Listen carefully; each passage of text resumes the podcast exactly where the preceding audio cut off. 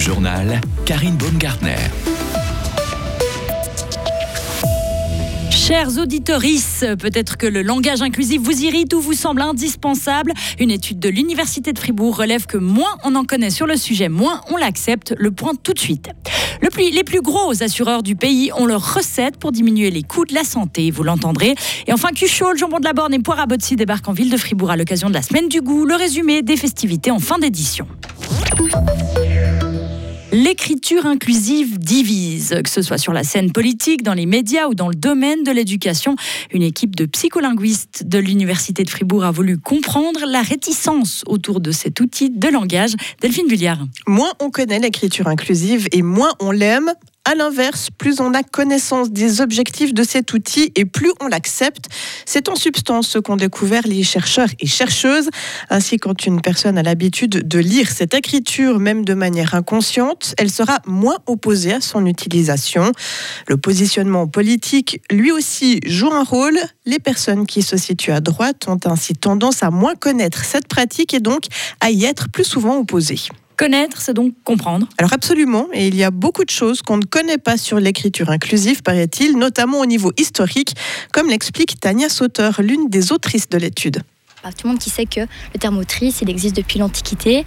Euh, de savoir, euh, par exemple, que durant les siècles derniers, il y a eu différentes vagues de masculinisation et qu'il y a des termes qu'on, maintenant qui choquent, par exemple de professions typiquement professeuses, mairesse, médecine, qui en fait existent depuis des siècles et des siècles et euh, qu'on croit être des néologismes alors que pas du tout. Les, noms de professions, de métiers exercés par des femmes, donc qui ont été pour beaucoup bannis par l'Académie française, dans leur dictionnaire officiel, parce que selon les personnes qui siègent à l'Académie française euh, n'existait pas ou n'avait rien à faire là.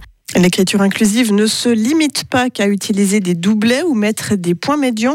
C'est un ensemble de moyens visant à démasculiniser la langue française pour la rendre plus neutre. Pour les scientifiques, l'important réside dans la sensibilisation de la population à la pratique. Merci Delphine. L'étude de l'Université de Fribourg a été menée auprès de plus de 250 personnes. Elle a été publiée cet été. L'interdiction de faire du feu en forêt est levée dans le canton de Fribourg. Le niveau actuel de danger d'incendie dans les forêts est au plus bas, soit de 1 sur 5 selon le service des forêts et de la nature en raison de la pluie. La semaine dernière encore, il était de 4 sur 5. Et depuis cette semaine, les Fribourgeois peuvent donc à nouveau faire du feu dans un foyer ouvert dans les bois. Les quatre plus gros assureurs maladie de Suisse livrent leurs recettes pour limiter les coûts de la santé. La fêtière appelée Cura Futura donne sa recette. Elle tient en trois décisions que ce que doivent prendre le Parlement et le Conseil fédéral. Le nouveau président de Cura Futura, Konrad Graber, veut que les politiques prennent leurs responsabilités pour éviter la hausse sans fin des primes maladie. À moyen terme, cela passera par une révision à la baisse du catalogue des prestations remboursées par l'assurance de base. Les explications de Konrad Graber. Nous avons insisté qu'il y a trois réformes qu'il faut finaliser. Le catalogue de prestations, c'est quelque chose après. Ça veut dire c'est EFAS, c'est le financement des prestations ambulantes et hospitaliers. Et deuxièmement, c'est le TARDOC, un système de tarifs qui a un âge de 20 ans déjà. Et troisièmement, c'est des génériques qu'il faut promouvoir au lieu des médicaments standards.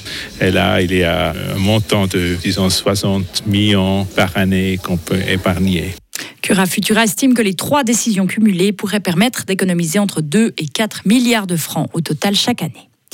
La Grèce est toujours en lutte contre les flammes depuis 11 jours. Il s'agit du plus grand incendie jamais enregistré dans l'Union européenne. Il a tué 20 personnes et a provoqué un désastre écologique en brûlant 81 000 hectares de forêt. Les flammes continuent de dévaster du terrain dans le nord-est du pays. Des renforts ont été envoyés par l'Union européenne pour aider les soldats du feu avec 11 avions, un hélicoptère et plus de 400 pompiers. Les funérailles d'Ivgeny Prigogine se sont tenues aujourd'hui en privé. Pour rappel, le patron du groupe Wagner a été tué dans un crash d'avion. Sa société a communiqué sur Telegram. Elle invite pour ceux qui le souhaitent à lui faire leurs adieux dans un cimetière de Saint-Pétersbourg. Le Kremlin avait annoncé plus tôt ce matin que Vladimir Poutine ne prévoyait pas de se rendre aux funérailles de Prigogine. Prigogine qu'il a qualifié de traître lors de sa mutinerie. Cela fait dix ans qu'elle n'a pas été célébrée en ville de Fribourg. Il s'agit de la Bénichon avec ses poires à sa moutarde et sa cuchole. Et elle envahira à nouveau les rues fribourgeoises d'ici deux semaines, Timothy Montavon.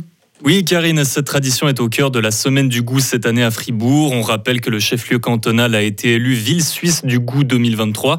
Pourquoi avoir choisi cette fête comme point central de la manifestation? Alexander Barichnikov est chef de projet pour Fribourg, ville du goût 2023. C'est vraiment le point d'orgue de notre année du goût. Euh, on veut célébrer ce terroir, on veut célébrer cette euh, tradition agroalimentaire fribourgeoise qui est quand même reconnue euh, au niveau suisse. On veut mettre ça en avant. Cette année, vraiment, nous avons prévu un grand marché du terroir. Il y aura aussi une ferme en ville avec des animaux et également des espaces découvertes, soit des ateliers cuchol par exemple, motard de bénichon, ou ces ateliers qui seront donnés bon, par des, professionnels de la terre. C'est vraiment une, collaboration. La ville collabore avec les experts en la matière.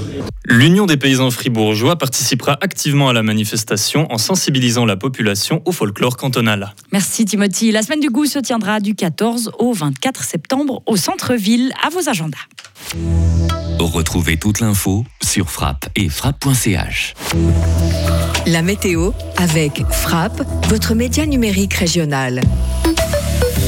Avec une amélioration pour euh, ce mercredi, le temps euh, sera plutôt euh, bien ensoleillé malgré des passages nuageux toujours. Température de 20 à 22 degrés.